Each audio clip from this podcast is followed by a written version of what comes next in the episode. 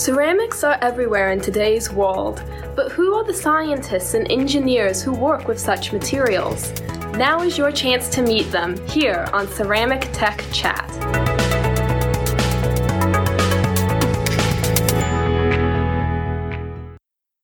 I'm Lisa McDonald, and this is Ceramic Tech Chat. It has been more than 50 years since we first went from staring at the stars to placing foot among them on the moon. Even today, the work done at NASA continues to inspire children's curiosity. So I always like to have the disclaimer that you don't have to know you want to work for NASA at an early age, because there are plenty of people who end up at NASA who didn't expect to. I always have wanted to work for NASA. That's Valerie Wiesner, Research Materials Engineer at the Advanced Materials and Processing Branch of the NASA Langley Research Center in Hampton, Virginia. This summer, she served in a temporary position as acting assistant branch head of the Crew Systems and Aviation Operations branch at Langley. While astronauts have some of the most public facing roles at NASA, what other research takes place behind the scenes to make launching into space possible? And what can we likely expect from space exploration and travel in the coming years?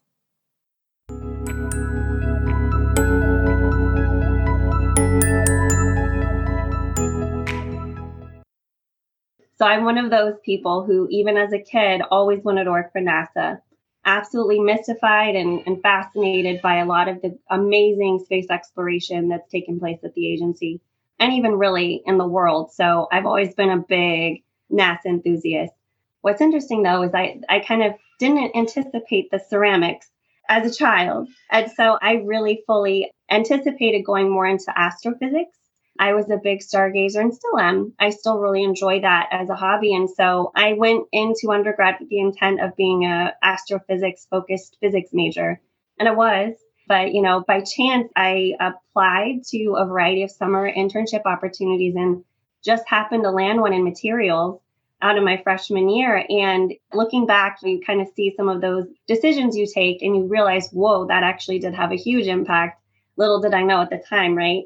And so that internship happened to be at Purdue University in high temperature ceramics for hypersonics and reentry vehicles more so. And so, really, that's where I realized, oh, there's a completely different field out there I'd never heard of or even really considered. That being said, though, I was right out of my freshman year. And so I was like, well, I'm going to still try out this astro stuff and see where it takes me. And, you know, with time, I was fortunate to be able to work with some amazing researchers in astronomy for several years, basically for almost three years of my undergraduate work, though I couldn't shake the, the materials bug, if you will. So after my junior year, I took another materials centered internship. And that really, I'd say, kind of made me realize, yeah, materials is definitely the track I want to take to help enable a lot of the technologies at the time and even now still that are relevant to NASA. So that's kind of how I ended up taking the materials route more so. So after you finished your undergrad, what did you end up doing? Yeah, so I decided I wanted to go to grad school and I wanted to do ceramics.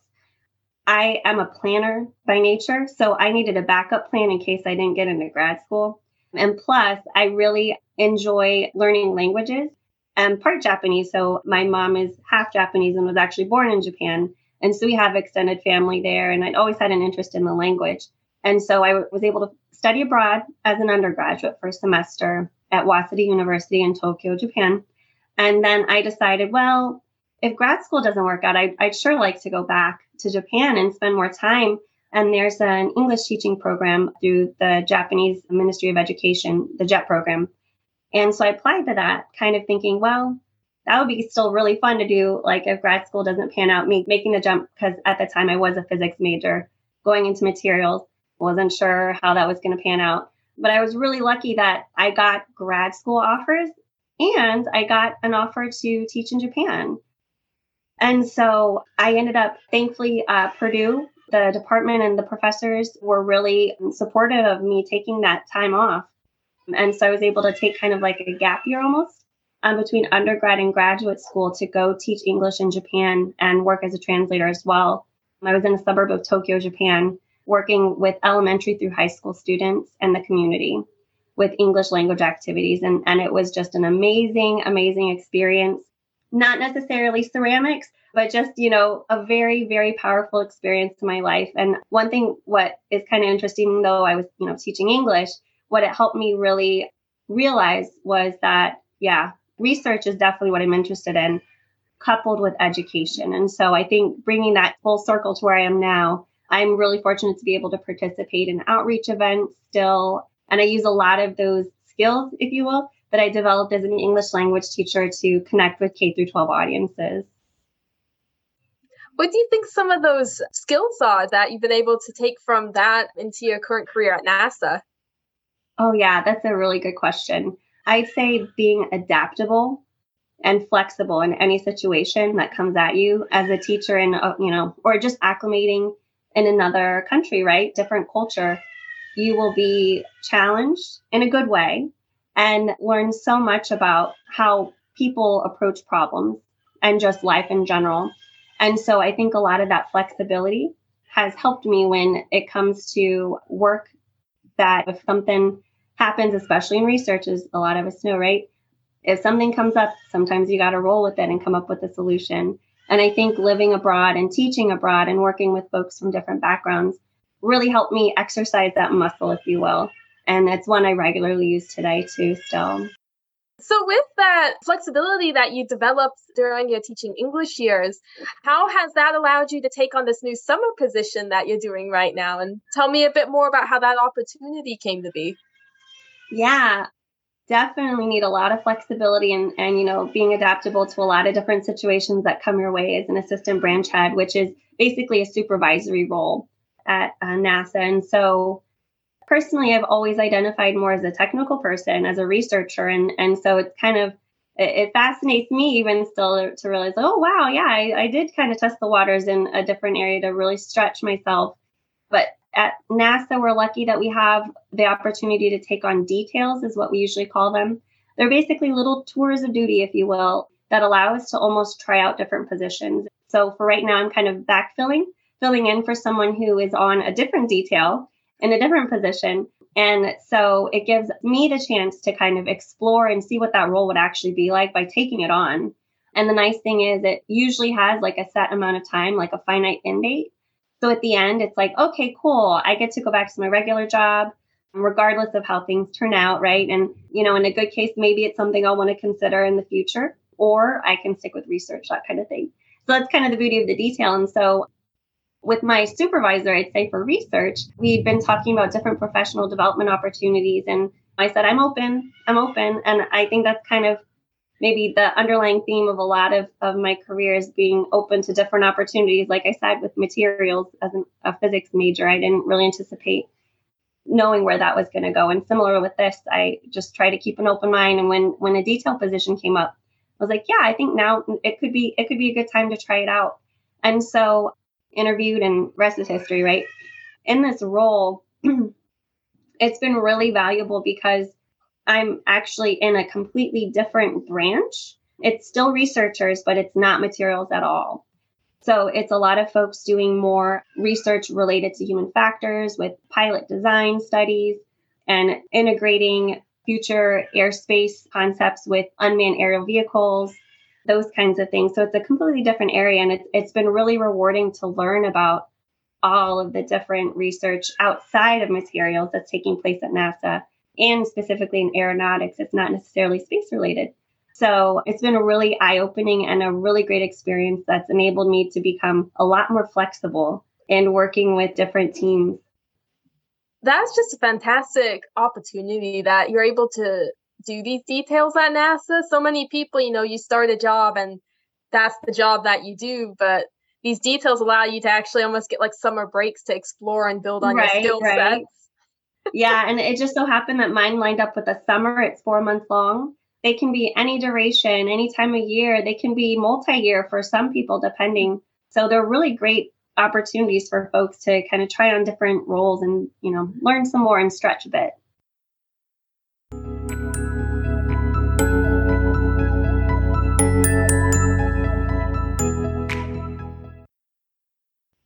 So, when you are doing research, what are you studying? Yeah, so the beauty of materials is that they make up everything, right? And so I feel really fortunate that where I am at NASA, I work on materials for a variety of different applications. My research focuses primarily around developing and understanding materials degradation in extreme environments. And so when I say extreme environments, that could be anything from, you know, a hypersonic reentry vehicle to a rover, some sort of vehicle for lunar or planetary surface operations. So in aerospace, there's a lot of different areas we can play in. The research I can speak to here with respect to some of the lunar applications we're looking at right now, there's a big push. Obviously, hopefully, folks have heard we're going back to the moon, hopefully, pretty soon with our Artemis 1 launch. And so it will be with the Artemis missions, we've got a commitment to return to the moon in a sustainable way. And, you know, we haven't been back there for a long time. So technology and materials have advanced quite a bit. And so some of my research centers on identifying new materials technology, specifically within ceramics, that could offer benefit in those future missions. And specifically, lunar dust is a major problem that can really hinder a lot of the surface operations, whether it's landing on the surface, establishing a human habitat. The dust is everywhere. It basically coats the moon, and coupled with being under vacuum and being exposed to UV radiation from the sun, among other things, there are a lot of interesting and really damaging effects that can come from the interactions with lunar surface dust. So, one of the areas, specifically a team I've been working with, has targeted looking at mitigation strategies to help minimize the impact of lunar dust on different material surfaces. And there's a variety of different approaches you can take. One in particular, we're looking at specifically for ceramics, is kind of leveraging some of the lesser, so it's fun in my role, I work with a lot of non ceramists. So when folks might initially hear about ceramics, they're like, wait, those, you can do what with those now? The one specifically for, you know, that we use on Earth for mining, like for drill bit, body armor, even depending on the application. Part of our activity is really exploring some of these already developed ceramic systems on Earth and seeing if there might be utility in using them, say, on the moon. So we've been exploring different ceramic based coatings that offer wear resistance or abrasion resistance really against that lunar dust to try to figure out, hey, can we improve the performance and ultimately the life and durability of a lot of the components that we have operating to enable our sustainable human presence on the moon? That's just fascinating. Being able to not just look up into the sky anymore, but the fact that we're able to launch ourselves up there and actually walk on these things that used to just be far up in the sky right? Fingers crossed, we're going back and hopefully we'll be able to do that pretty soon. So. So, of course, even though we are able to launch ourselves up to the moon, it's not a very easy process. So, how are we able to simulate the moon or lunar environments here on Earth to test if the materials are going to work before we get there? That is an amazing question that we are currently endeavoring to, to resolve, especially on the material side. So I actually have a new effort we're standing up this coming fall for the next uh, year or so to develop more testing methods because really to vet these materials, it'd be great if we could send them to the moon surface and see how they perform. And in some cases, we actually are. We do have payload coming up 2024 or 2025. I can't remember right now, but we do have some materials we're sending up to expose to the lunar environment. But you know, the turnaround time is long and so, I'll, as you mentioned, testing these on Earth is very critical before we can really send them up, even for preliminary testing. So, a lot of the approaches we take are pretty classic materials testing approaches. We look at the mechanical properties. So, we're using a variety of ASTM standards that are out there, ranging from Taber abrasion and even just mechanical properties, getting a sense of will they perform as we want them to. Microstructure, one of my favorites. We of course look at the microstructure to understand too of course some of those what we'd like. So i should take a step back. When it comes to like the microstructure for example there are a variety of ways when it comes to developing coatings. You can get different microstructures.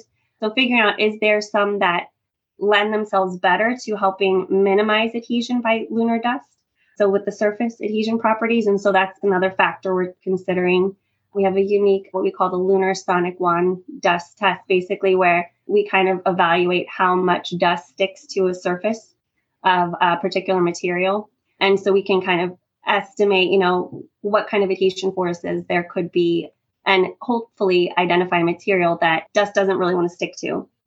But that being the case, there are other considerations we have to take into fact the environment of the moon. The thermal, like the spread, basically, it can range from plus 175 C ish to minus that, really negative. So there's a really large temperature swing that takes place depending on if you're in the sun side or if you're in the shaded side, depending on time. And so with that, there's a wealth of opportunity to come up with new tests that will help us subject materials to more representative environments. And so that's kind of where we're going with one of the activities I'm a part of to develop a chamber that's going to allow us to selectively introduce lunar dust, because that's a major one, also thermal gradients, UV radiation, is another big one, and all under vacuum, since the moon does not have an atmosphere. So it's basically exposed to the vacuum of space. That is a test that we are currently working. With that, there are obviously a variety of other approaches that can be taken. And so we're hoping with a lot of the work we're doing now, it'll lay, lay the groundwork for a lot more of these really important tests that will be needed to further along a lot of these materials technologies. Hmm. But I know you've mentioned that, like you said, a lot of the focus for some of the moon research is on that lunar dust. How do you overcome the lunar dust? I've also heard some reports in the news that Mars, another planet that we're very interested in, has a lot of dust there as well. So is some of that research, I guess, similar that might be developed for the lunar dust applicable to what's happening for Mars missions? Definitely, yeah. So the approach really that I think our whole agency is taking is the moon is kind of a proving ground for a lot of the technology development that we'll employ ultimately on Mars. And so you really hit the nail on the head there with that observation because there are there as many similarities as there are between lunar dust and Martian dust. A lot of the designs that we're coming up with are going to be relevant to those missions as well going forward. There are, of course, some composi- compositional differences with Martian versus lunar regolith, but that being said, a lot of the basic ideas that we're trying to vet and utilize fully on the lunar surface, the intent is to be able to apply those to Martian exploration as well. That's exciting that we've basically got a built-in testing ground right next door to us that we can uh, use for those longer out planetary travels for in the future. Definitely, the moon's a little a little bit shorter of a trip for us, thankfully, just a couple or a few days, depending on orbits compared to, you know, months or a better part of a year, really, for mm-hmm. Mars. So we got to take advantage of our nearby lunar neighbor. So, do you have any views on like the future of space research that are coming up? I know there's been lots of talk about maybe being more private involvement, pairing with the government, going all the way to Mars. Of course, James Webb just launched and we're getting some new high-res images. So, what are you expecting for the future of research? What are you looking forward to? right? Oh my goodness, there's so many opportunities in aerospace materials. Personally, I see a lot of benefit in the private public partnerships we're developing, right, through um, NASA and different company collaborations. For us, for example, I mentioned the launch that um, we're going to be able to send some materials up on. That'll be with a commercial partner. They're going to be able to provide some launch services for us to expose different materials to the lunar surface. And so I think being mindful of space going forward is kind of it's not just for you know governments large countries to explore and, and discover it's really opening up to i think be a really great ecosystem if you will with public private opportunities to perform different types of research not even just focusing on materials and ceramics right but beyond and so i'm really excited about the ability that we'll have to evaluate different materials for the moon is obviously one that we're working on now in my area but also looking forward to Mars. And beyond that, within our solar system, there's a lot of really amazing science work that folks are doing now and positioning for in the not so distant future. And I think a lot of, for example, the probes that will be going to these places are really going to be enabled by a lot of the materials that we as ceramists can come up with to help get there, survive in these really crazy environments, really and enable some amazing breakthroughs to take place. And so I'd say there's a lot of really cool opportunities coming up within our solar system for materials to really shine, if you will. Good time to be an aerospace materials person. Definitely.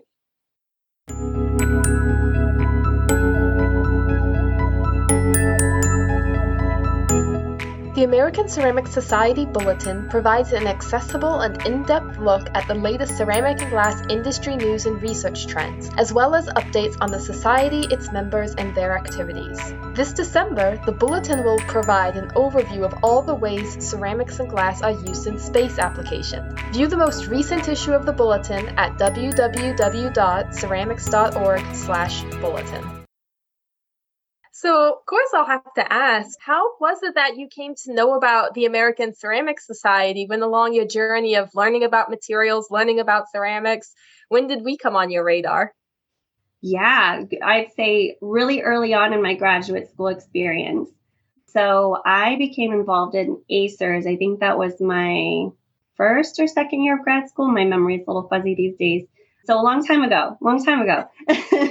one of my advisors recommended I attend the Engineering Ceramic Division meeting in January, the International Conference on Advanced Ceramics and Composites, ICACC. That's when I first really kind of got involved, or at least more aware of what ACERS offers members. And so I started kind of with ACERS as a materials advantage member, and I attended conferences and then learned about PCSA, the President's Council of Student Advisors. I was able to get involved with PCSA, and that kind of really set the tone, I think, for my involvement in ACERS even after I graduated. I was able to, you know, make really great connections with not just students like my peers, and also mid-career, further along, you know, to get a sense of what ACERS is as a community and all the amazing research is taking place out there in ceramics. And so as a result, I've been really involved with the Engineering Ceramics Division, which is related very closely to the research that I, I'm involved in now, and also at the society level, at several different committees.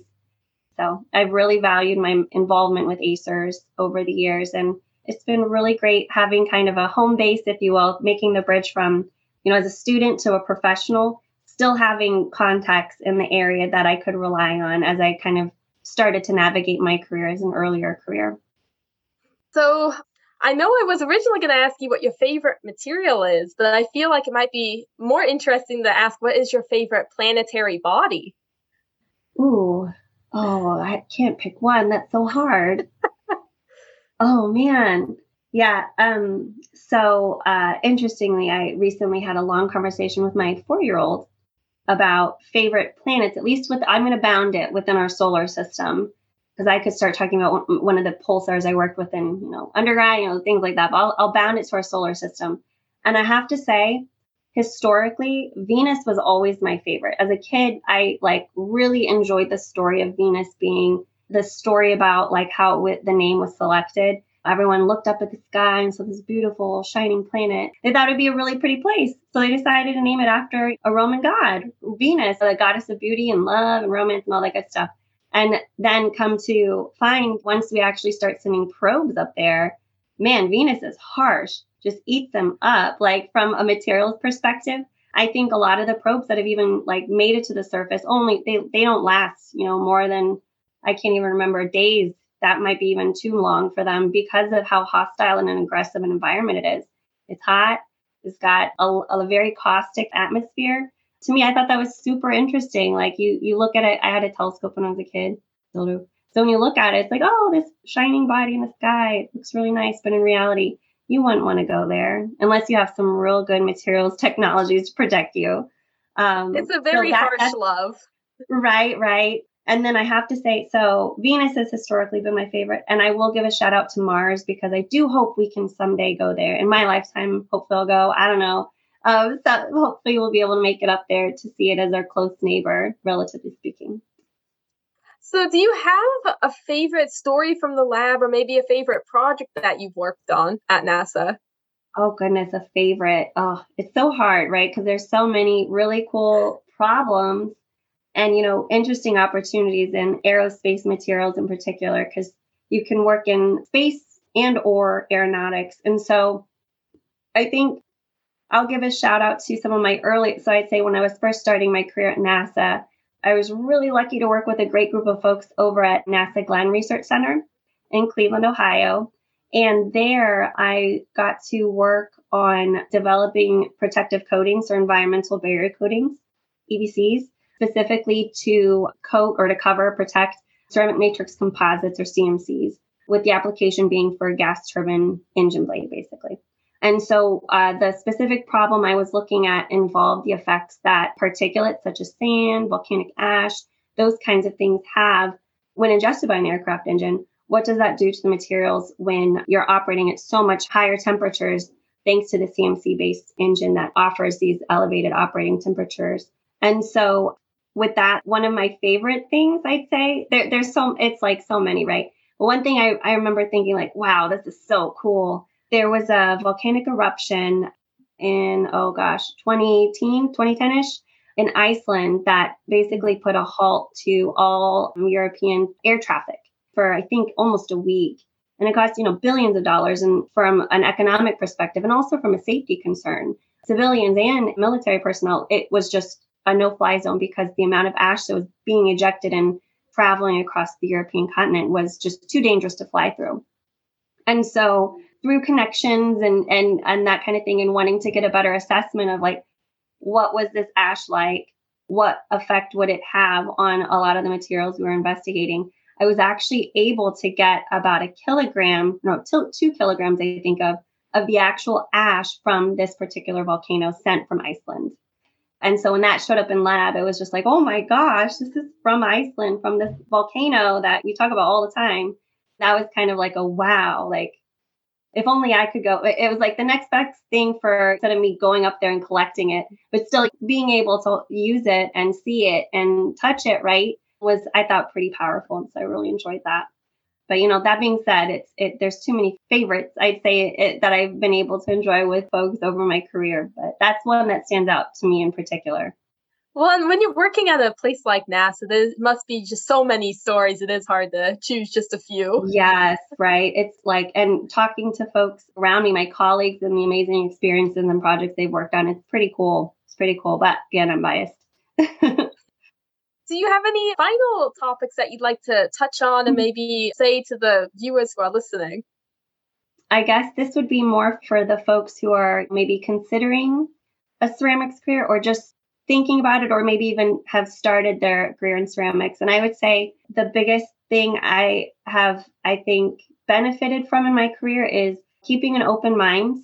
You never know when you might find another area that is of interest to you within ceramics. For example, for me, the lunar dust work I mentioned, that was really happenstance. I happened to transfer to Langley, and one of my colleagues down the hall was doing some really interesting work with lunar dust with my background looking at earth dust, right, uh, with volcanic ash and whatnot, I couldn't help but gravitate, unintended, towards that problem. And, you know, we just kind of started bouncing ideas around and, you know, one thing led to another, a proposal. And, you know, we got funding to really explore ceramics in this area. And so I'd say keeping open to different research areas as well as interactions with folks around you, I think will help you along in your career, no doubt.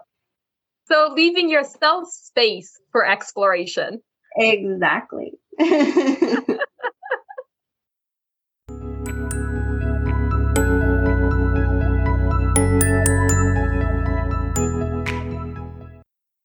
As we continue to push our space exploration capabilities farther into the unknown, ceramics and glass will no doubt play an integral role in our advancement. I'm Lisa McDonald, and this is Ceramic Tech Chat.